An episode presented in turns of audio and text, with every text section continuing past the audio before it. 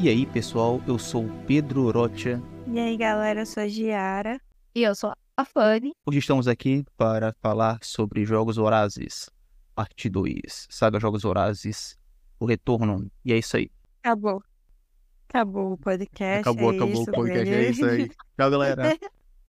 Algum comentário geral, assim, sobre a franquia, antes de começar a falar sobre os filmes especificamente? Quando você começar a falar, eu falo. Você também não tem comentários, não. Vamos pra vinheta. Foi o início do episódio mais rápido que a gente já teve em todos esses anos de podcast. Em todos esses anos nessa indústria vital, essa é a primeira vez que isso me acontece.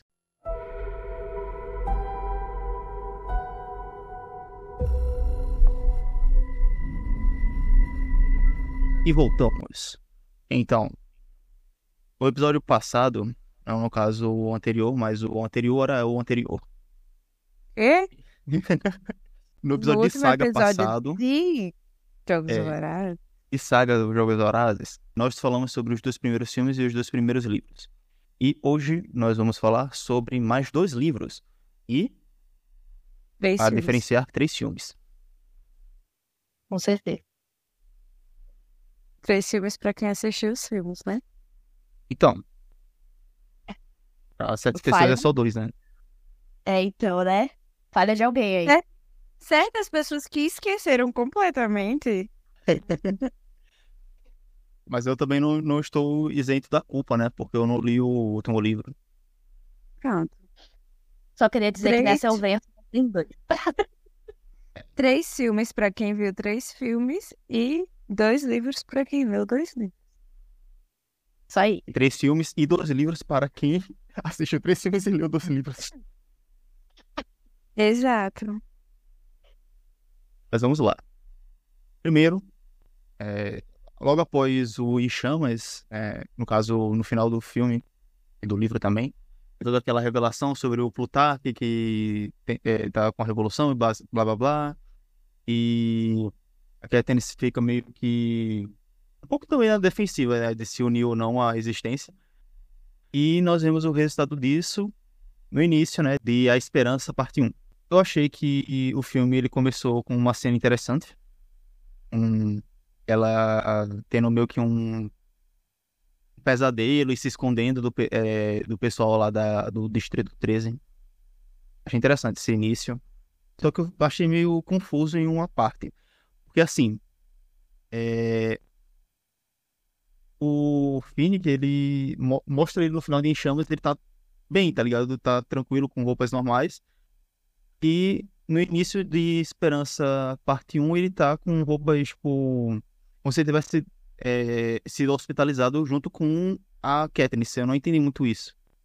Tipo, na cronologia, essa cena se passa antes ou depois, eu, ficou meio confuso. Eu acho que no livro o Finnick ele é hospitalizado também. Não lembro. Então, mas o, o negócio que eu achei confuso foi porque no final de Em Chamas ele tava bem, tá ligado? Tan- Tanto que ele tá lá Não, mas com, eu acho que aquela parte ali é assim que eles saíram da arena Então, em escamas. Exatamente. E depois, a esperança mostra uma coisa que é depois, e ele tá hospitalizado, tipo, deve ter Mas acontecido alguma coisa ele- antes, né? Vai que ele não tava bem e era só ilusão. É, Eu acho que, na verdade, é a adrenalina, né? Ele acabou de ser salvo ali, o corpo ainda tá quente. E É, depois, também. tanto Pode ele quanto a Cat, eles precisam dessa hospitalização porque, meu, eles estão desidratados, eles não estão bem alimentados. Tem todo o. É estresse-. É, então, tem todo o estresse pós-traumático, né? Que, meu Deus. E outra coisa, assim, é, eu acho que não é nem só questão de adrenalina. É, por exemplo, eles estavam lá discutindo e tal, e aparentemente ele estava bem, mas quando chegou no 13, fizeram tipo uma avaliação e falaram: ah, você precisa tratar isso, isso e isso, entendeu? Uhum. Porque, ah, você quebrou uma perna, mas você não vai. é, Você vai sentir muita dor, mas não necessariamente você vai deixar de andar por causa da perna quebrada, entendeu? Um exemplo. faz sentido. Mas continuando na história, nós temos a resistência ganhando força em outros distritos, também vemos a própria rotina, né, do do pessoal do, do exército, assim, da resistência. E já dá pra notar, assim, claro que isso fica mais evidente ainda no, na Esperança Parte 2, né? E no final do livro, para quem leu. Mas uhum. Desde o início da Esperança Parte 1, já dá pra você perceber que é alguma coisa errada na, na resistência. Porque é, é, meio que óbvio que a Katniss é o. Como eu posso dizer? O que deu é, a, a ideia nela de que tudo iria acontecer de novo foi lá no final do Expresso Parte 2, mas desde ali do início você dava para você perceber que, as, é, que eles tinham regras muito autoritárias, a questão da presidente. É, é, era Cara, uma... até a forma de se vestir deles. Exatamente, um padrão, né? E é porque eu acho que não aparece tanto no filme, mas no livro você vê que cada um tem uma programação. E você tem que seguir aquela programação à risca. Tipo, 9 horas café da manhã, 10 horas treinamento com arco e flecha. Sim. E a Cat foge bastante, ela se esconde bastante, porque ela não quer seguir. Ela tá confusa pra caramba, ela tem toda hora ficar lembrando que o nome dela, de onde ela veio, ela sobreviveu aos jogos duas vezes. Então, assim, é, é muito transtornado essa parte. E é, é muita regrinha, tipo, é um regime ditatorial, querendo ou não, por mais que ela fale, ah, não vamos mais suportar o Snow fazendo isso, é, matando nossas crianças, não sei o quê. Mas a presidente, ela também não é fluxicheire. Não, nem um pouco. E aí tem aquela questão dela mudar de algumas, é, mudar algumas atitudes, mas ali ela não mudou porque ela estava vendo uma coisa a mais na Katniss, ela mudou mais pela estratégia de guerra, porque ela sabia que aquilo ali iria ajudar bastante a própria resistência, né? Então. E é como disseram, nela. ela não queria Katniss, ela queria o Pita. Sim. Só que a Katniss, ela era uma imagem de resistência muito mais forte que o Pita, porque o Pita era o conquistador e tal, mas a Katniss ela era a resistência. Com certeza. A Katniss é tipo, sei lá, o barco Enquanto o Peter, ele é uma vela. Ele tá ali para ajudar, mas o barco consegue navegar sozinho, sabe? À medida que o, o filme vai rolando, temos umas cenas que são até memoráveis, né? Como dos operários, eles explodindo os pacificadores com as minhas. Meu, sei, nossa, arrepia isso daí. Ei, gente, vocês falaram de cenas memoráveis. Lembra que no outro episódio eu falei sobre o veneno do Snow e tal? Aham. Uhum. Foi o Felipe que falou naquele protopop, que não era um protopop, na verdade, era ao vivo. Foi ele Sim. que falou. É, então. É, viu você dando spoiler novamente? A gente foi sem querer. O Vitor pensava que, pensava que era uma teoria, na realidade era um spoiler. Não, eu falei, gente, eu vi em algum lugar, eu só não lembrar. Então, era spoiler. Desculpa, galera. É porque quando eu vejo essas coisas, pra mim vira uma coisa então. É, não, realmente, meu. Seguir uma cronologia sem roteiro é meio complicado e a gente se empolga falando, né? Mas, que nem você citou o protocolo e eu acho muito interessante eles querer pegar a Cat, né? Pra fazer os prontopop. Só que, meu, ela não é um robô, ela não consegue atuar. Ela não é uma Ai, atriz. Ficou muito estranho. Ainda bem que o Hamilton interferiu, viu? Porque. Não, ele é de A interferência. Ah, manda ela pro campo de batalha. Tá uma merda. Mas ficou melhor, não ficou? É uma pena ah. que. Uma pena que algumas pessoas precisaram morrer pra isso, né? É, gente, o Rimit. Rimit Neres tava sóbrio. Ele tava sóbrio. Então, as, as ideias mais pirutas dele, ele tava sóbrio. Olha só pra você ver como é o nível. É, mas, mas ah, você tem que levar em consideração que depois dos jogos ele se tornou alcoólatra. Então ele sóbrio é algo fora do comum dele. Verdade. E ele, ele é estrategista, bêbado e sóbrio, então a gente tá, tá lembrando. Você sabe como ele ganhou os jogos dele? Eu acho que fala nos livros, né? Fala. Só que eu esqueci. Você sabe, P? Daqui eu acho que todo mundo esqueceu. Não, ele. Ah, você lembra Não. então? Ah, tá. Eu lembro. Pode falar? Pode. Pode. Nos jogos dele, eles têm a cúpula, né? Invisível, óbvio. E ele descobre que o que era lançado contra essa cúpula voltava, né? E ele não. Tipo, ele mesmo não sujou a sua mão de sangue. Ficou ele e o último, acho que era um machado, se eu não me engano. E o cara vai atacar nele e ele tá perto da cúpula, porque ele é muito esperto. Ele só abaixa. Então o machado bate na cúpula e volta no cara. Tipo, mata o último, a última pessoa.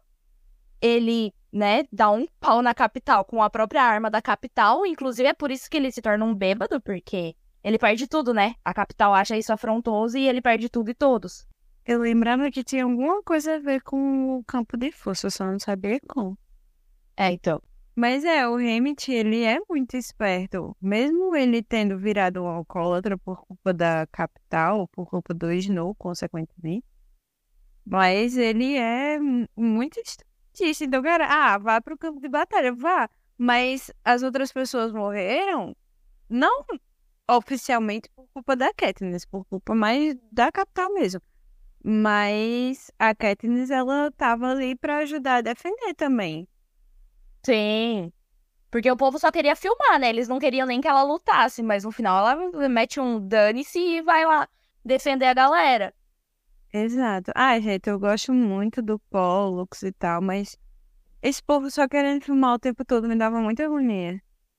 Nossa senhora. Eu falo assim, gente, esse povo não morre, não. Eles estão melhor do que o- a galera do... os sobreviventes reais, sabe? Porque... Pois é. Falando do- desse pessoal, né? Que tá ali gravando, que tá ajudando também, tem alguns personagens que são interpretados por atores e atrizes, né? Ótimos, memoráveis, assim, também premiados até. Tipo, no episódio passado eu comentei, né, sobre alguns atores que são é, de um elenco de peso, assim, que é, jogos horários têm um elenco de peso no geral, menos o Josh Hudson e o Ian Hemsworth. Mas enfim. Ele tem ódio desse povo.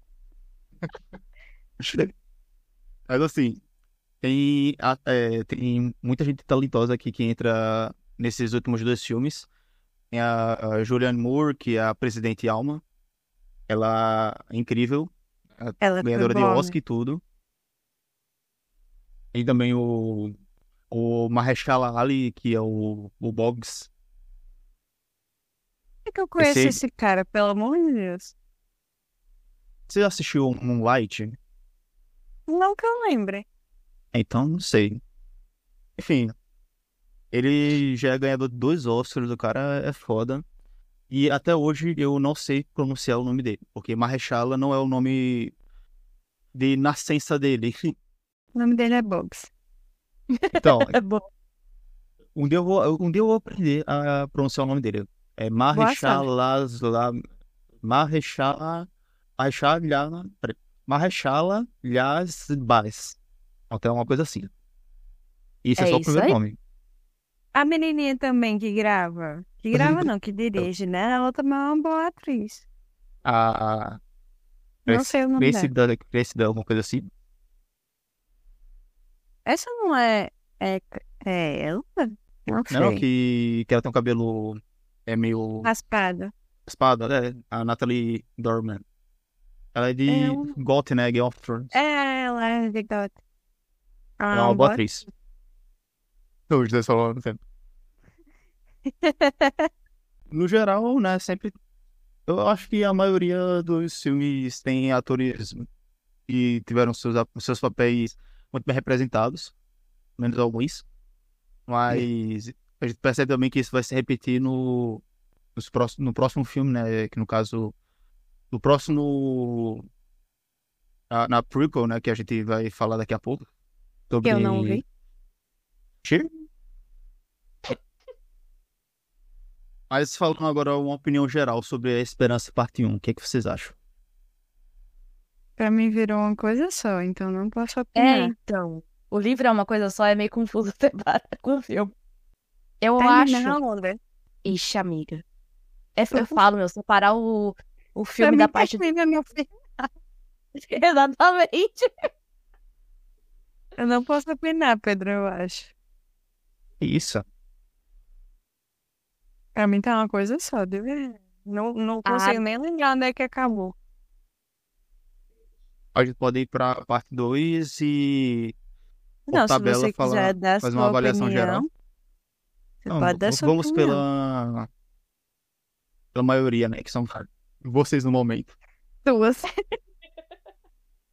Se você quiser falar alguma coisa específica da parte 2, fala e aí e a gente faz um, um fechado. Eu acho que é melhor. Tá, vamos lá. Primeiro, acho que. Antes de ir pra parte 2, eu queria comentar sobre a morte de um certo personagem. Que Quem? ocorre né, na parte 1. Ai, Quem morreu? Ué, Gente, pra mim é tudo uma coisa só. Quem morreu? N. Ah, tá. E, gente, eu simplesmente ignoro a morte do Fênix. Pra mim, o Fênix não morreu. ai, amiga, dói tanto. O quê? Ele não morreu. Ele não morreu, né? Eu tenho esquecido. Ó, eu li o livro duas vezes. Eu assisti os filmes mais que duas vezes. Na minha cabeça, o Fênix não morreu. Então, ele não morreu. Se toda vez eu esqueço que ele morreu, ele não morreu. Amigo, o problema do Sam é que ele só sabe morrer nos filmes. Coitado. Então, seu personagem vai morrer. Quero. Eu acho que é assim. Seu personagem vai ficar vivo. Não, pode botar para outro ator. Sim, fale sobre a morte. O que, é que você quer falar sobre? Assim, eu gostava do personagem. É triste, eu acho que ele morreu cedo, na verdade. Muito. Demais. Eu não. Ele Agora eu tô com uma, fa- com agora eu tô com grávida. memória. Agora eu tô com uma falsa memória. Se ele morreu realmente no, na parte 1 ou foi na parte 2. Lascou. Se nem tu sabe, imagina a gente. Mas eu acho que foi na parte 1, eu acho que eu falei. Eu mandei mensagem, gente, eu esqueci que o Phoenix morreu. Mas tu não falou em que parte, você tá- só falou que, né? Mas eu acho que eu tava na 1. Pode ser. É, eu tava na 1 porque eu não vi nem no, no filme, foi na, no Entendi. TikTok. Eu ainda Aí tava você- assistindo. Aí é difícil, então. Não, é, eu Ei. tava na parte 1. Assim, como eu falei, né? Eu, eu acho ele um bom personagem, só que eu não tenho tanto apego a ele. Porque, Por quê? assim, é, tipo, é um personagem bom, só que porque é, pra quem só vê o, o- os filmes, eu acho que ele morreu muito rápido, entendeu? É. Ah, é porque Ah, os eu- filmes eu muito rápido, mas eles passaram muito tempo lá. Eu vi aqui Eu que ele morreu em- na parte 2. Só confio nessa informação, não. Depois eu tenho que Tá, confiar. é, mas é porque no, nos filmes passa muito rápido, mas nos livros eles estão ali há tanto tempo. Demais. Parece que é É um dia só nos filmes. Então, e aí eu falo assim, desde o Em Chamas a gente tem, né, ele, aquele torrãozinho de açúcar, ô Jesus. Mas ele tem uma presença muito forte. E a esperança pra ele e pra Cat tem essa coisa do estresse pós-traumático. E eles estão ali se, am- tipo, amparando, porque a capital sequestrou o Pita, que é da Cat, e sequestrou a Ana, que é dele. Então, os dois perderam alguém novamente pra capital. E, né, meio que até as próprias vidas ali pela capital por causa dos jogos. Então, no livro a gente tem muito mais esse peso emocional que eu acho que falta nos filmes. Tem. Perdoe quem gosta dos filmes. Mas é verdade. então. Para de botar lenha na fogueira, Pedro. Coloco, eu gosto do caos. Isqueirinho esse menino, viu? É que assim, acho que também em contexto de guerra, se fosse uma coisa também muito parada ou que demorasse mais, também seria meio complicado, porque até porque eu acho que mesmo assim, não sei, é, é que a história eu não vejo ela no caso, comparando a Esperança com os outros livros e os outros filmes, eu acho que deveria ter sido dividido em duas partes o filme. Até porque, se eu não me engano, a Esperança, a, a Esperança não é nem um, o maior livro. E eles precisaram dividir o filme em duas partes. Mas assim, se a gente tá reclamando do filme não ter sido tão eficiente e ele tendo duas partes, imagina se ele não tivesse. Exatamente. Não sei, Per- eu, eu acho que é questão de, da- das cenas certas a serem adaptadas. Porque, por exemplo, você consegue perceber uma presença maior do Finnick nos livros. No filme, em A Esperança Parte 1, até tipo uma hora e meia de filme. O filme tem o quê? O filme tem duas horas e dois. Em uma hora e meia de filme, o Finnick só teve duas cenas. Duas cenas. Uma cena no início e uma na metade. Uma, duas cenas de um minuto cada, por exemplo. Uhum. Então, eu acho que é mais questão de a escolha deles, né? Do, dos produtores. Até sei quem foi que. Deve- alguém deve ter cortado o filme no meio assim e falou: Não, é, isso aqui não vai. É que eu acho complicado porque foi o que a Gil falou no episódio passado, daquela intro do livro, que você tentar passar pra tela não vai conseguir representar. E eu acho que esse caso da fragilidade, né, que a gente vê um, um Finnick mais frágil ali na esperança, eu não creio que conseguiria ser bem adaptado. Eu acho que é por isso que tem esses cortes dele, sabe? Faz sentido. Mas ainda assim, eu acho que isso acabou empobrecendo um pouco o personagem nos filmes. Uhum. Aí, quando chega a, a- a cena exata, né? A cena da morte dele, o peso não é tão grande pra quem só acompanha os filmes. É, pode, é, pode ser. Tem essa, essa falha na matriz. Mas isso é complicado, porque, por exemplo, é, eu vou dar um exemplo aqui de outra saga. Harry Potter. Quando. quando. George. Josh? Não, é o Fred. Fred que morre. Fred. Aqui. Eu tenho muita dificuldade em lembrar, porque eles são iguais e, tipo, eles sempre estão juntos. Mas quando o Fred morre. Cara, Amigo, Eu chorei absurdamente. Quando o Lupin morre, o, o Fred. Nossa, eu tô matando o Jorge muitas vezes. Quando eles morrem, eu chorei absurdamente. também. você fica matando ele. Eu chorei muito nos livros. E no filme eu fiquei, tá. Morreram. Eu não achei também- que passou aquela, tipo, emoção, sabe? Aí é- eu acho que é a mesma situação de Jogos Vorazes. O Finnick, nos livros, cara, ele é muito mais cativante. E nos filmes você fica, ah, morreu uma pessoa menos. É tipo o Cato morrer. Ninguém liga. É. Você citando até o exemplo do Lupin, eu fico pensando, pô, ele teve um desenvolvimento tão interessante no terceiro filme. Você consegue é, gostar do personagem no terceiro filme, pra depois ele aparecer como um coadjuvante qualquer e morrer como um, um figurante, tá ligado? Tipo, a morte dele é muito ruim no, fi- no filme. Pois é. Não, e outra coisa. Eu chorei absurdamente com a morte do Sirius, com a morte do Dobby, com a morte do Dumbledore, com a morte do Fred e do Lupin. Mas aí chegou nos filmes eu não chorei com nenhuma morte.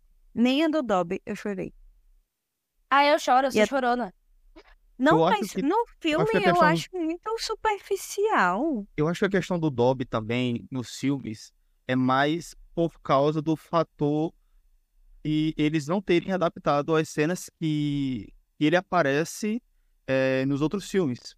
Eles simplesmente esqueceram do Dobby, né? Ele aparece no segundo filme e depois no sétimo. Então, É. pra quem só acompanha os filmes, por exemplo, não vai sentir o peso de perder um personagem Quem é daqueles. porque Dobby? é tipo, Quem é? talvez a pessoa nem, talvez a pessoa nem lembre, tá ligado? Um filme que foi o quê? Lançado em 2002. E do nada um- eles vão assistir um de 2011 e falam: Oxe, quem é esse cara aqui? Quem é esse aleatório? É Ninguém verdade. lembra. Assim, é, considerando que alguém que ficou só nos filmes, né? Porque também teve o caso de muita gente que viu os filmes, né? Começou a ver os filmes e foi pros livros. Eu. Eu, eu li, eu li os livros.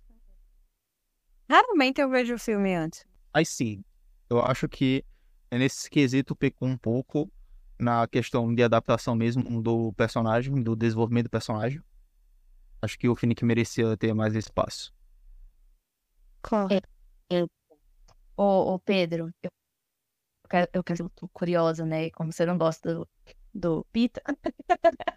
o que que você Gosto achou? do Pita. Tô Não, brincando. amigas, né? O que que você achou do telesequestro? O que que você ach- achou da atuação, assim, né? Impecável. Pô, ele não consegue, cara. Ele não consegue. Mano, e pior que você. Acho que até uma pessoa. É, o- não, não precisa nem ser tão especialista em cinema pra você ver que ele não consegue passar emoção ali. Em nenhum momento. Ah, Eu acho que não tem nenhuma cena do, do Pita que ele consiga passar uma, uma emoção que o personagem. ah, é- é, não só a emoção, mas, tipo, até, a person... até os traços de personalidade do personagem, eh, do, dos livros, ele não consegue. O ator não consegue. Cara, mas deixa eu dizer uma coisa. Ele combinou com a loucura. Ele combinou. Ele louco lá ficou super interessante. Eles se debatendo na cama. Aí também não é, não é coisa tão difícil, né? Então, né? Mas, ó, você tá dizendo que ele não passou emoção em nenhum? Tá aí, ó, passa. Eu acho que é mais sobre a questão do personagem em si, né? Sobre não só uma, essa cena específica, mas o desenvolvimento inteiro do personagem. O arco dele inteiro. Falta um ator melhor. Mas, né? É, mas era o que tinha, né? Então, né? Mas foca no, no livro, então. Vamos esquecer o ator aqui por um momento. O que que você acha desse desse quesito, né, que eles criaram do, do telesequestro, como eles conseguiram modificar as memórias boas, né, nessa, meu, corrupção que eles fizeram com as memórias dele. Acho interessante, sabe? Principalmente questão do lavagem cerebral é um conceito bem aleatório. Que, quando bem desenvolvido, fica interessante. Só que, assim, é, eu, eu, eu fico imaginando como é que deve ser uma situação, tipo, levando pra vida real, parece uma coisa tão estourante, né? Mas não é vida real, você tem que pensar nisso. Eu sei. Claro que não é, mas eu fico pensando. E é uma coisa muito distante. Mas de qualquer forma também não tem nem como necessariamente levar qualquer coisa a, a muito, é, muito sério, né? Porque, por exemplo, tem toda aquela questão lá do, dos monstros é, Os e nos. Os bestantes. Isso. Também coisas que eram até mais macabras no livro e no filme não acabou sendo como a questão da, dos, dos é, eu não lembro se são, são os cachorros né, que aparecem no final do primeiro filme que no- nos livros eles têm características dos jogadores Os que morreram, né? É. Lembra os tributos mortos. Tem. Eu acho interessante que Jogos Vorazes é uma distopia é, mais puxada para ficção científica, assim, nesse sentido tecnológico, mas também tem um ponto, tem um pouco de fantasia envolvido. Com É certeza. Eu acho que é bem trabalhado, assim. Eu gosto bastante dessa distopia. Eu acho que um dos motivos pra eu ter gostado mais de Jogos Vorazes é isso, porque eu gosto muito de fantasia. Ainda bem que E não são todas as. Problema seu. E não são todas as distopias que eu gosto. Bom que eu falei, ainda bem, ela, problema seu, eu é. Exatamente. Quem disse que eu vou ler? Eu aceito, autografado, assim. Infelizmente. Infelizmente, ela já fez uma promessa desde muitos anos atrás. Eu fiz?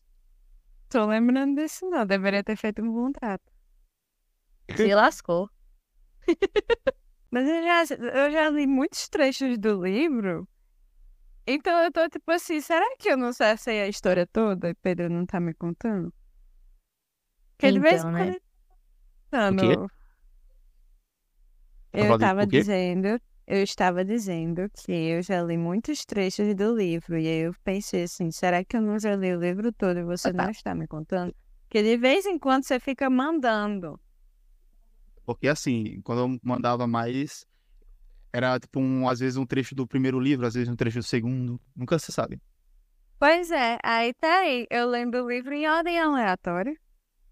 Poxa, assim que é bom. É, é- é justamente na ordem que eu escrevo. Meu Deus! Mas o problema é que você escreve, você conhece a história, eu não. Assim, eu tenho esse problema de, de escrita cronológica. Eu não consigo, tipo, chegar assim e falar, hoje vai ser o capítulo 1, amanhã vai ser o capítulo 2, depois o 3. Não, não consigo. Eu só Tanto consigo que- escrever. Logicamente, É, pra você ter uma Você noção. escreve também? amiga. A gente tenta. Porque assim, o que sai das minhas escritas é só texto triste. Os ah, tem melhores. também. Vocês viram ontem a publicação que eu fiz? Ninguém É? viu. o silêncio. A pequenininha? Eu botei pessoas machucadas também machucam e botei um trechinho embaixo. Ah, sim, esse eu vi. Tá vendo? Sobre essa Esse questão de li. cronologia E eu nem de tava escrita. triste. Diga. Pra você ter noção. O livro 2 que eu tô escrevendo agora, eu, comecei, eu realmente comecei pelo começo. Isso eu admito. Só que depois eu fui pensar assim, não, é que eu queria escrever essa parte aqui, né? Esse trecho aqui do. que vai acontecer uma cena ali. Eu fui ali. Aí hoje tem exatamente o quê? Capítulo 1, o 2 e o 3 estão escritos, ok. Aí do nada pula pro 5, depois pro 14, depois o 18, 19 e 20. Pior que eu sou assim, tipo, eu não escrevo livros, eu escrevo textos, né? Mas eu sou desse jeito. Se eu não escrever naquele momento com aquelas palavras que estão na minha cabeça, eu vou esquecer e o texto não vai sair nunca. Exatamente. E assim, eu ainda faço um planejamento de, do que vai acontecer em cada. É, tipo, os, os acontecimentos principais de cada capítulo. Só que as palavras é, que vão ser ditas, assim, surgem na hora. Eu digo, né, vou ter que escrever agora, né? Sim. eu tô até Aham. mudando um pouco isso, mas antigamente eu fazia o quê? Quando eu ia escrever uma cena, eu escrevia primeiro os diálogos e depois eu escrevia a narração. É, eu Agora- lembro. Agora eu tô tentando mudar um pouco isso e eu acho que tá fluindo até melhor. Tanto que os capítulos estão ficando mais longos porque eu tô até melhorando nessa questão, porque eu, eu odiava escrever narração. Eu odiava com todas as minhas forças. Eu escrevia à força, literalmente. Porque também não tem como ser um livro só de diálogo, né? Leia King e tu aprende. a escrever. Então, É. foi justamente com ele que eu comecei a aprender mais. Eu li é, It a Coisa em 2019. Eu não sei como. Eu, eu era um, um leitor bom. Eu conseguia ler Ah, naquela que- época. Ai, A culpa foi da pandemia que me mudou. claro. A pandemia. Mais tempo pra ler, Pedro não vou ler. É, então, né? Confuso isso daí. Porque na pandemia eu ficava com aquela questão de estar em casa e eu não gostava de ler coisas online na época. Eu só co- Tem eh, uma biblioteca enorme pra você vir aqui em casa pegar. Você não viu porque não queria. é, aí também é, só tem livro ruim. Vacilo. tá? Porque eu já lhe emprestei muitos livros, viu? Mas enfim, É. tanto que eu até comecei a ler outro livro agora dele e vai me ajudar bastante, eu acho, na questão de ambientação. É justamente o, o maior livro do Stephen King, que é A Dança da Morte. A gente vai ler em algum momento. Esse ano a gente lê ainda. Eu, vou, eu acho que eu vou reler, caso, mas Você já leu A Dança da Pronto. Morte? já. Pronto, esse Eu ano a gente vai ler. Eu li. É, Eu lembro do King. Qual? Carrie. Ah, É que eu tô um no clássico. projeto com ela. Né, família? isso aí. Projetinho King Quero- Eterno. E a Arita Poxa. Assim, né? Se eu, se eu não tivesse. Se eu tivesse pulado fora do outro projeto de Harry Potter, eu até Ah, eu não te chamei por. Lo- Logo, meu escritor favorito, cara, que isso? É, a senhorita Stephanie resolveu fazer um projeto começando é, lendo King, e aí eu entrei e já li Carrie. Bora ler Salem? Nós vamos ler Salem em fevereiro. Eu acho interessante Convida que não, amiga. o, o título do livro em português ele entrega o plot. Sim, foi alterado. Tipo, tá na capa. Ainda bem, porque, nossa senhora. É, obrigada por ter falado isso. assim, é, os que eu li do King até hoje, né? Foi It e a Coisa, Steam e é, O Iluminado. Boa. Tanto que, tanto que eu tenho a versão física do Iluminado aqui, pelo menos. Eu também tenho. Tem alguns Eu dele. Comprei a Félix. Verdade. Aí que foi o ano pra você conseguir pegar, não foi o livro? Eu peguei? Eu não peguei, não. Foi Foi você que qual? pegou. Foi eu? Não, foi tu. Não, Fui eu, é verdade. Mas você, você eu ia ia pegar. o- pegar. Só É, que a só que- criatura não foi pra, o- pra o F.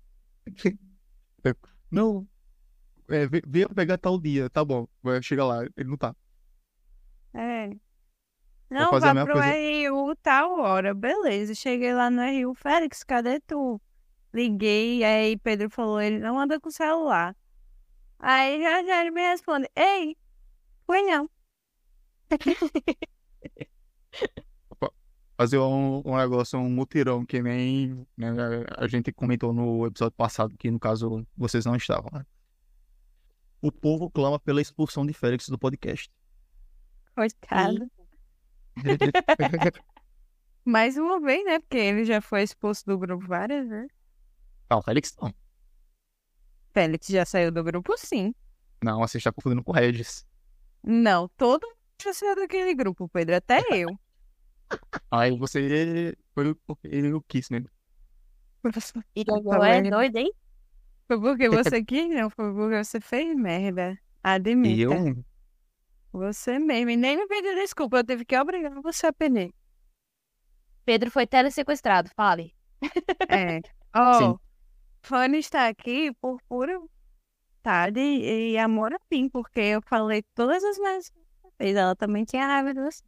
Enfim, o que, que a gente tava falando? mentiras dela. Beleza, pô. O que, que a gente Então, tava Fanny. falando? Que a gente já mudou de assunto, tava em Kinder. Acho pô, que nós podemos. Ah, pra fechar. isso. virei? assim. é, vamos lá, né, pra esperar essa parte 2. A gente já tava, na verdade, né, falando sobre o Finnick. Sim, é. Mas. Vamos falar sobre o Gale, né? Que? Um filho de um desgraçado. E da King. Não. O que vocês acharam disso? Eu sabia que não era flor que se cheirasse. Ninguém quis me escutar lá no começo. Olha, o seguinte, eu gostava dele, mas eu posso fazer o quê se minha mente de 13, 14 anos gostava dele? Aquela cena da, da Prim, ela tem uma simbologia tão grande, né, no fim das contas, porque tudo aquilo começou por um sacrifício da a Katniss para salvar a Prim, né? E no fim das Uhum. contas, tudo aquilo acabou gerando a morte dela. Eu acho que é. Como que é que diz a palavra? Sabe essa coisa assim que a, a galera fala sobre destino? E no futuro é escrito em pedra? Ou não, tem gente que fala que o futuro não é escrito em pedra, né? Mas eu acho que meio que. Mas a morte da Prim era. Meu. Tinha que acontecer, sabe? Demorou pra acontecer, mas acontece. Ai, Sim. mas eu achei. o ai. Eles simplesmente colocaram o pessoal deles lá, porque a Prim não foi lá à toa, sabe? Não. Foi intencional eles matarem o próprio pessoal. eles estavam discutindo, né, planos de guerra lá na sala e tal, os que a Cat pega até. E ele fala sobre esse estratagema que ele usa no final. Acho que é até por isso que a raiva da Cat borbulha. Ela sabe que aquilo ali foi ele. Porque era isso, tipo, solte uma bomba, envie os nossos e solte outra bomba pro povo pensar que o ataque veio, tipo, da capital agora. Então a gente vai estar sacrificando alguns peões, né? Aqui. Só que o povo vai achar que o ataque é do adversário e vai ficar com ainda mais raiva. Tipo, foi pra dar mais impulso ainda pros rebeldes, como se eles precisassem de mais, né? E outra, quando o Snow falou que não foi ele, a Katniss nem pestanejou. E no final, com a derrota do Snow, vemos a ascensão da Snow 2.0 na alma.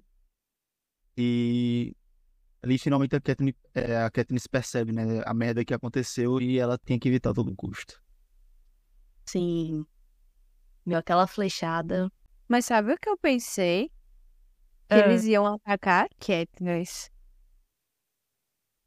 Será?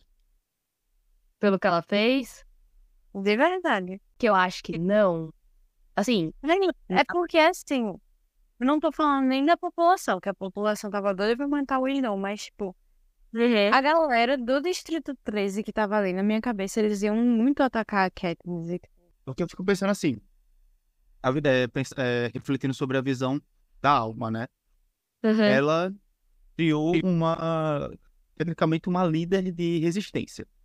Uhum. Ela ascende ao poder de uma forma autoritária, a mesma forma que o presidente anterior. Com Certo. certeza, a Katniss seria uma ameaça, porque ela já é uma representação disso, de, de resistir e não ceder. Então, eu acho que no plano da alma, a Katniss não estava in- inclusa dentro do governo dela. Eu É, também acho que não-. E não só a representação, a Katniss, ela fazia por onde ser resistência. Sim. Do da mesma forma que a gente falou, tipo, nos filmes não mostra muito, mas tinha uma rotina e a Katniss sempre quebrava essa rotina. Então, se a partir do momento que ela já quebrava a rotina, já era uma forma de resistência. Imagino que ela não faria com o governo. Pois é. Mas eu acho que é por isso que nem você falou, amiga, que achava que o 13 talvez atacasse. Mas, meu, o 13, ele passou ali anos, né? Se escondendo, anos vivendo sob o subsolo e anos na mão dessa querida, pra não falar outra coisa. Eu acho que até eles estavam lutando ali, não só pela liberdade, tipo, ai, da capital contra os distritos, mas pela liberdade do teu próprio líder, porque a partir do ponto que o 13 se junta, né, na batalha, o 13 sai da toca, ele, querendo ou não, ele ganha também um espaço de liberdade, ele ganha um afastamento da, da alma, sabe? É, mas sem doido pra tudo e também tinha os protegedores dela. Eu adoro criar novos personagens. Ah, sempre tem, né, quem, quem protege não sei o quê, mas era Mas, muito, é, era muito rebelde. Eu imaginei, sabe? Uhum. Vamos agora pensar sobre essa saga no geral, né? A trilogia. Como Vamos falar esse, do com esse final? desfecho. No Oi? final, final mesmo? Ah, porque a ideia era, tipo, é, dar um fechamento na trilogia pra depois falar sobre o spin-off. Não, o final final da Katniss tendo filhos com Peter. Ah. Foi até apressado no filme, né? Porque no livro tem um pouco mais de contexto, né? O filme é tipo do nada, tá ligado? Sei lá. Eu não sei se eu gostei dessa parte. É, então, eu ia pensar, tipo, nem nos Oi. livros nem nos filmes, eu não gostei tanto. Achei, tipo, claro que tem toda uma questão que remonta desde o primeiro filme, né, e do primeiro livro, né, que ela fala sobre não querer ter filhos neste mundo. E quando se torna um mundo melhor, ela acaba tendo filhos. Claro Uhum. que tem todo esse, tem esse simbolismo que é desde o primeiro livro. Mas mesmo assim, não me agradou muito, não. Tipo, eu achei um, um final muito padrão, muito clichê. Exato. É uma história que não nisso tava sendo tão clichê assim. E outro, o Peter perguntando também. Verdade ou mentira? Não sei o que. Verdadeiro ou falso? É. Enfim, não sei se eu gostei muito desse final da Katniss sendo mãe e é isso, felizes para sempre. Porque, cara, por mais que é, seja um mundo diferente, eu tenho certeza que não foram felizes para sempre. Porque eu tenho certeza que a Katniss ainda é aterrorizada pelos jogos. Eu tenho certeza que ela e o Peter ainda têm muitos pesadelos sobre isso e tal. Mas, amiga, eu, cara, eu não sinto tanto esse felizes pra sempre. Tipo, os dois estão juntos, estão. Eles têm filhos? Tem. Só que, pelo menos no livro, né, eu sinto que passa mais esse negócio de.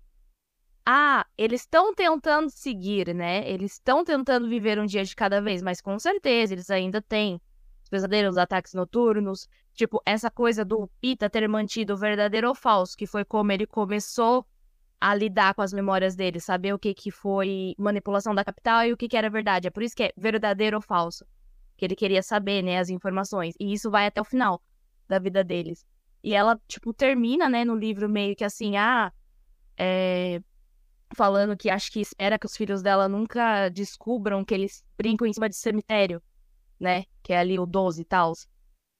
Não, justo, mas é porque a simbologia do ah, estou aqui brincando com os meus filhos numa colina. É muito um final felizes para sempre. Porque se você for E- ver, todos os romances terminam com um final parecido com esse. Não necessariamente tendo filhos e tal, mas um Uhum. feliz para sempre, entendeu? Eu acho que também tem a questão do que o filme fez, né? Da forma que o filme tratou isso aí, realmente pareceu um, um final de, de um romance, tá ligado? Sendo que sempre foi mais, né? Exato. Pois é. É por isso que eu gosto de livros.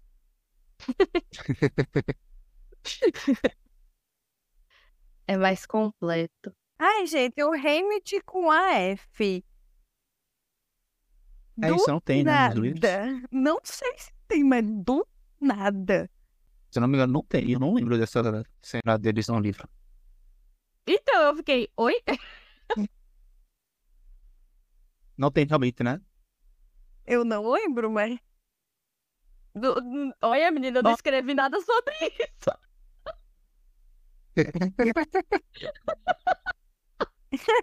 Então não tem. Se você não escreveu, não tem. Cara, eu morri agora. Achei nada a ver, assim, do nada o Hamilton dando um beijo na eu fiquei, ué. Tá Tudo sendo? bom? Poderia ter tido pelo menos uma cena pra desenvolver um pouco isso, umas duas cenas assim aleatórias. Deixa Só pra eu não dizer ficar- que. Só pra não ficar tão, tipo, do nada. Deixa eu dizer que teve uma cena, aquela que ela fala, eu prefiro você sóbrio. Sim, mas, tipo. Quando ela só fala isso, aí eles dão uma olhadinha, tipo, dois segundos e segue vida, tá ligado? E depois nunca mais fala nada. É isso. Não tem mais o que fazer. Tensão sexual, gente, tensão. Que forma melhor de flertar do que ignorar a pessoa que você tá flertando? Não que eu Né? esteja fazendo isso atualmente. Tô brincando. Tô vendo? Ainda não superei. Eita, lasqueira. Vou até beber uma aguinha aqui.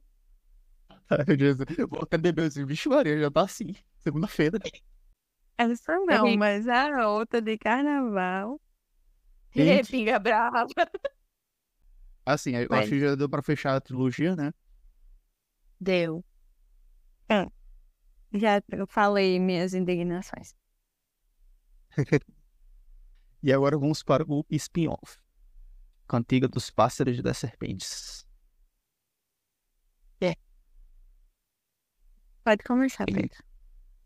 Eu só vi o filme, né? Então é meio compli- complicado com- é, comentar uma, uma opinião geral. Mas eu gostei bastante do filme.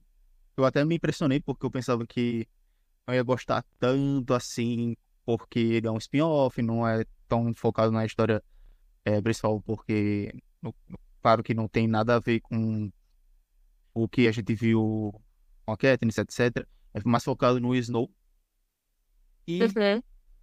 eu já achava ele um personagem muito interessante nos filmes, por causa da expansão que eles fizeram com algumas cenas dele. Mas eu acho que. Interessante. Deixa eu falar. Interessante pra você que significa desgraçado, porque se for, concordo. Também. Porque eu, eu falo interessante, você, tipo, é um personagem complexo, um personagem que, que tem uma. um nível de. de. um, nível maquiavélico ali, não só. É, essa questão maquiavélica é mais em relação também à maldade e também a como ele planeja essa maldade, né? Ele é também muito estrategista. E os filmes ele, des- eles desenvolvem bem isso. Só que esse filme do, do Snow, né, da Piga dos Pássaros e as Serpentes, eu acho que ele consegue mostrar e ele é, a- apesar de tudo, ele é ou era, né, não sei, e vai, vai que ele mudou Aliás, ele mudou bastante, né? Mas. Não sei né, se hoje em dia, eu, é, considerando os cinco jogos horários, eu diria que ele é uma pessoa assim ainda, um ser humano. Mas. Virou reptiliano do nada. Então, é, naquela época ele tinha uma certa humanidade, né, nele. E é Faz interessante quando você. Pena ainda. Então, calma. Interessante que você tá acompanhando que é, essa trajetória dele e que você percebe que por mais que ele faça toda aquela merda que ele faz é, com a Lucy, com, com o melhor amigo dele, Cara, os seis anos. Coitado. nossa, aquela cena é foda. E tipo, você acompanha isso e ao mesmo tempo você também vê que ele tem um dilema. Ele tem aquele dilema de, de fazer o certo, né, que seria tipo, o, o certo para ele, ou a, a obediência, né, que seria a obediência capital. Só que, ao contrário, isso que eu achei interessante, é por, por já se tratar de um vilão consagrado no futuro, né, assim, né, aí, né, é, no futuro estabelecido pela história. Mas eu acho interessante que ele faz um caminho diferente, né? Porque geralmente a gente vê essas trajetórias de dilemas da pessoa, tipo, entre o certo e o errado, essa- essas coisas, e a pessoa acabar indo pro caminho certo no final. Aí, no caso dele, é o contrário, né? Ele, ele, ele vai pro caminho da obediência, né? Até que chega um, tem um momento em que ele que dita as regras. E no fim das contas, ele acaba sendo parte desse sistema, né? É. Ele cria o sistema também, né? Tá bem. Mas no caso, né, o sistema ele já existia antes dele. Meio que né, não é justificando, óbvio, né? Não é justificando o que ele fez, mas algumas coisas que acontecem ali também são é, tem uma certa influência Mas é, ele do também piorou muitas coisas. Bem, sabe o que mais me chocou? A Tigre ser prima dele. Pois é, né? Descobri isso hoje. Agora. Tipo, eu descobri quando eu tava assistindo. Ela falou Tigres, eu fiquei, poxa, Pois é, Aí porque, tipo, ela ajuda a Katniss e afins é, na evolução e aí do nada, pá, Tigres. Eu fiquei, hã? tipo, Como assim, Tigres? A mesma Tigres? Tigres, Tigres? É, tigres, tigres. Aí eu, não, tem outra Tigres, não é possível? É que isso fica muito por que ela ficou naquela aparência mesmo, hein? É Porque é capital, né, meu filho? Ou Exatamente. foi ela, foi ela mesma que quis fazer cirurgias ou o quê? É basicamente vício em cirurgia plástica, tá ligado? Modificação corporal. Deus Capital é muito exagerada. Sim, E aí outra ela coisa. Outra coisa, é... Quando lançou A Cantiga dos Pássaros e das Serpentes, eu nunca tive vontade, assim, de ler, sabe? Porque eu Uhum. falava, não, é, já tá bem fechadinho, já tá ok, não preciso saber de mais de nada. Inclusive, eu até assisti a resenha, se eu não me engano, da Bel Rodrigues, e ela falava exatamente isso, de que não achava que teria necessidade de ver, de ler, quer dizer. Só que aí eu sugeri a gente reler, né, Jogos Vorazes, você criando o grupo e tal, a gente começou a foi. reler e você colocou na programação. Eu falei, ah, vou ler uma história mais, uma história menos, não vai fazer diferença. E, cara, eu gostei. Foi muito Sim. bom, ajudou muito a entender muitas coisas. Posso Eu acho- dizer que eu gostei mais do filme do que de alguns certos filmes da franquia aí, viu? É porque eu não posso opinar sobre isso, mas tudo bem. Sabe o que eu acho complicado? Pra mim, Vai. né? Eu sinto que o Snow, ele foi muito mais humanizado nesse filme do que eu senti no livro. Infelizmente não posso opinar sobre isso. É, nenhum de nós dois pode Eu, eu juro, eu assisti, assim, que nem o, o, P, ele ficou falando, né, sobre essa coisa da humanidade do Snow. Eu falo assim, só quando era criança. Pra mim, eles conseguiram trabalhar o ator desse roteiro muito mais humanizado. E no livro, pelo menos foi a minha impressão durante a leitura, de que não, ele não, não é humanizado daquela forma ali.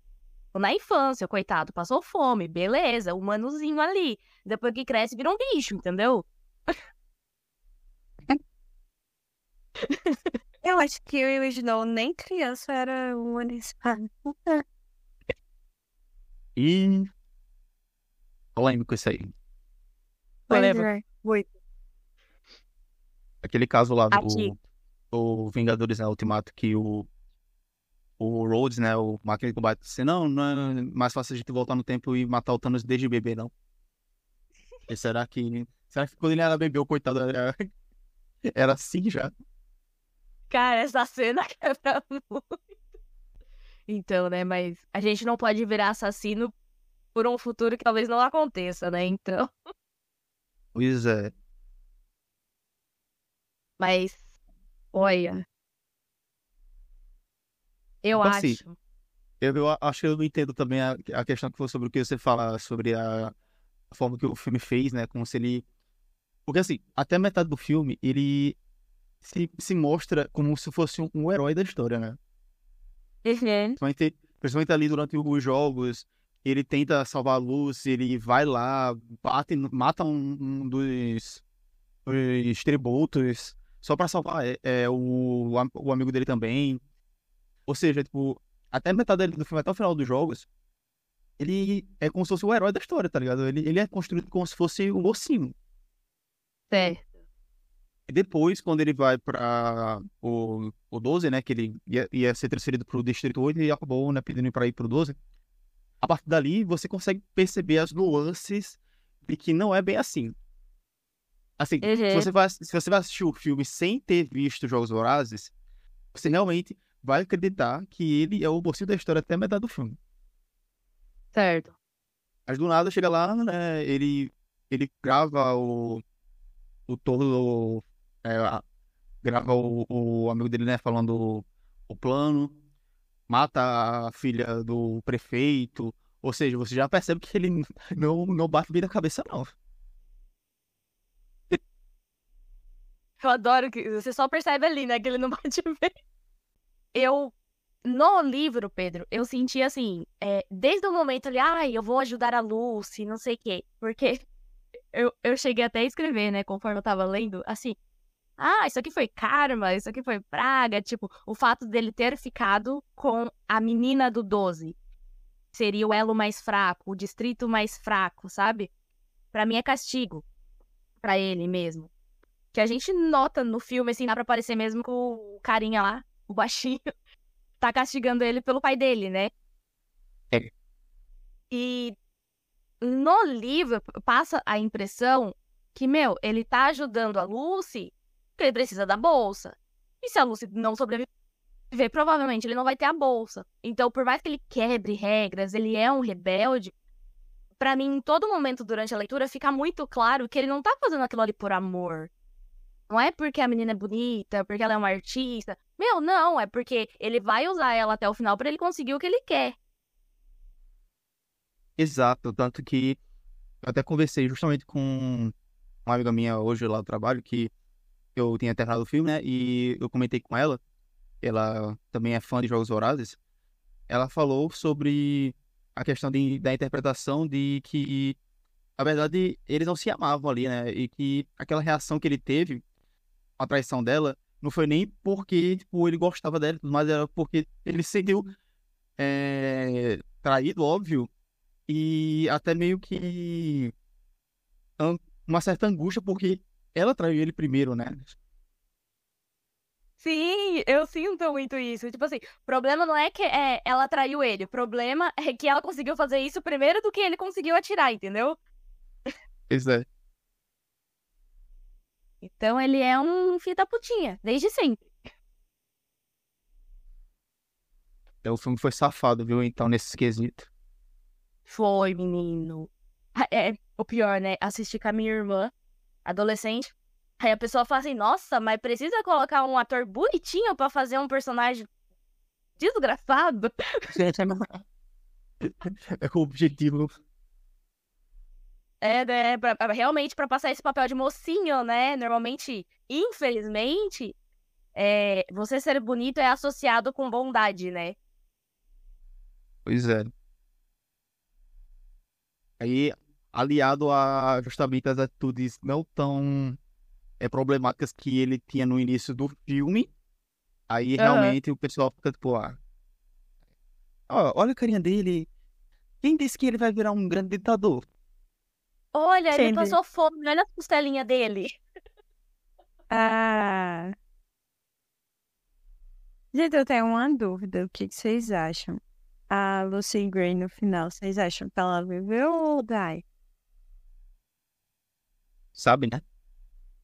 Ah, Então, Acho- É Acho inconclusível. interessante que eles deixam essa, essa ponta aberta, né? Assim, é, deixa pra interpretação do público. é. Mas sabe, vou contar. Eu acho que ela não morreu. Porque as músicas dela são muito disseminadas. Principalmente aquela da Árvore Forca. E ah, beleza, ela tem a banda e tal, mas, cara, é muito disseminada pra ser só a banda cantando aquele. Mas, amigo, É.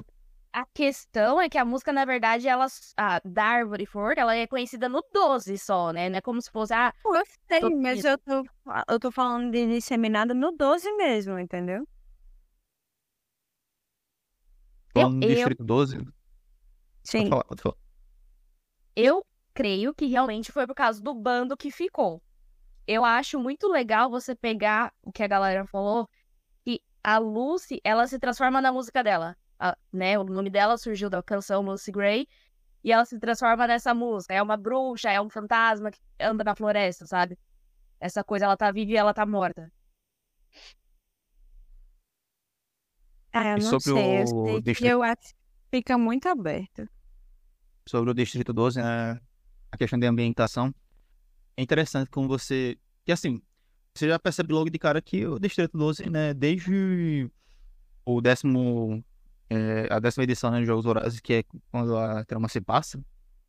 é, Uhum. você já percebe que logo de cara ele não é lá essas coisas, né? Tipo, sempre foi um distrito pobre. Só Sim. que, co- só que pela ambientação do filme, né, pelo menos, você percebe que o Snow ele realmente desgraçou esse distrito depois, porque você conseguia ver um- uns carros ali, umas construções interessantes aqui e acolá, de noite, assim, quando mostra eles saindo, né, para para ir pro pro base da música, umas cenas depois também após essa essa cena da, da Lucy cantando, tem uma briga lá. Então, tipo, Uhum. você consegue perceber que tem algumas construções interessantes e tudo mais. E quando chega no presente e- e- da trilogia, você vê que tá toda uma desgraça, tipo, mil vezes pior. Né, realmente o, o Snow, ele já não gostava, né, de instrutores. Ele chegou, depois do- de tudo que aconteceu, ele sofreu. Bora botar pra fuder, né? Fala com isso aí, de, destruir tudo. Foi. Ele só apontou o dedinho. Ah, tudo que é de ruim, vai, joga lá. Lasca lá. Você que lê o livro. Fala mais. Eu vou falar o que eu, eu gosto de opinar o que vocês opinam. aí Eu não tava prestando muita atenção, então assim. Mas agora podem falar que eu falo por cima, que eu tô ouvindo. Depois que acabou, tá ligado? Então, podem falar. Gente. A Gal. O que, que vocês acham da Gal? Quem é Gal? Ah, a Cruella de Vil do, do Snow. Aquela professora lá? Ela era pro... Ah, A uma adolescente. Primeiro ela exila o Snow e depois, ah, você fez tudo certo, volte. Amiga, tudo problemático, né? Não tem um som. É tudo decapitar, né? E- Exatamente. Queria encerrar meus comentários falando também sobre a questão de atuações. De novo, né? Bruno, Diga. Que Essa parte eu sempre, não posso fazer, mas pode. que sempre eles estão colocando, né, atores atores muito bons, né, para fazer a para somar no elenco em si. Aqui, né, temos a Rachel Zegler, né, a Lucy. Nossa, essa atriz, ela tem um grande potencial. Eu acho que o primeiro filme que eu assisti com ela foi Amor Sublime Amor, que também é um musical, então eu desde aquele filme eu já, perce- já tenho percebido o, o talento dela para música e foi perfeitamente esse personagem que é uma cantora, né? Então, achei bem interessante. Um vozeirão, meu. Sim. Tem o Tom Blight, que é o Snow, que é um bom ator também. E bonito, né? Então ajuda bastante. Então, né? Falsidade. E... per- em- Essa, também eu queria comentar sobre uma que ela não teve tanto destaque no filme, né? Mas eu acho a, a atriz muito boa, que eu acompanhava desde Euphoria, que é a Hunter Schaffer, a Tigris. Ah, tá. É, tem que especificar quem. Ela é uma atriz que tem um grande potencial. É até interessante que ela foge um pouco do estereótipo, porque às vezes quando colocam algum ator ou atriz trans para interpretar um papel, sempre recai a um personagem que é trans também, né? E ela faz uma personagem é, mu- mulher cis, né? Uhum. Sabe quem é trans que eu vim descobrir depois de muito tempo? Quem? Aquele. The Hammer Danger. Quem? Aquele... Gente, pelo amor de Deus, não sei o nome dele, não. Mas o Hair Danger. É isso. O loirinho. Não, Hair Danger é o loirinho, mas é o anãozinho dele. A gente, vocês nunca assistiram Hair Danger. Não lembro. Sério. Enfim, eu sei que ele é trans. Acho que também queria comentar sobre o Peter Dinklage, que é o Casca. Michael D. Corrin. E a outra que eu queria comentar, que é a Gal, Viola Davis. Cara, essa atriz é muito boa, né? Ela, ela pra- ela já foi indicada a quatro Oscars. Ela merecia ter ganho os quatro. Mas infelizmente ela ganhou um. Mas ela Nossa, é uma atriz, uma Boa. atriz de peso. Assim, Eu senti. Ela, pra mim, ela representou bem o papel dela. Tava com ódio dessa mulher do início ao fim. se esse era o objetivo, ela conseguiu fazer aí. Exatamente. Vamos para as notas. A nota tem que falar a nota do livro, né? A minha nota pro livro foi quatro estrelas. Da Cantiga Sim, e a Esperança. E- quatro também. Quatro também. E aí, Fanny? O meu foi A Esperança foi 5, porque eu acho que é uma trilogia que fecha muito bem. E a Cantiga, 3,5, porque não suporta Slow. Vamos lá. A Esperança, é, eu vou, vou ter que falar, né, livro e, e filme, né? O livro eu gosto mais do que os outros, então eu dou um 4,5. Já Uhum. sobre os filmes, tem uma questão, né, de que a Esperança parte 1 é um pouco mais lento, não tem tantos acontecimentos memoráveis quanto a parte 2 no quesito geral de clímax da história. Então ele acaba eh, tendo uma nota um pouco menor. Mas não é tão ruim, uma nota 8, né, que é a mesma nota que eu dei para Em Chamas. E Certo. Wolf e os Tambores, a parte 2 eu dou um, um sólido 9. Uh! E sobre eh, Cantiga, dos Pássaros e das Serpentes, eu acho que, na- minha opinião, é o segundo melhor filme da franquia. Então, um 8,5. Eu dou nota assim de 1 a 5. Pra mim, a Cantiga ficou com 4. Quatro, por quê? Porque entra no quesito do Snow, que pra mim a representação do, dele no filme tá passando uma impressão errada do que a gente tem no livro, entendeu? Então eu dei 4. E é isto. A saga Jogos Vorazes foi concluída com sucesso. Legal. Chegamos. Acabou. É só isso, não tem mais jeito. Acabou. Boa sorte. Meu Deus. Ah, foi bom acompanhar essa, essa saga novamente, né? E também ver sobre outros pontos de vista, porque né, eu não tinha lido os livros.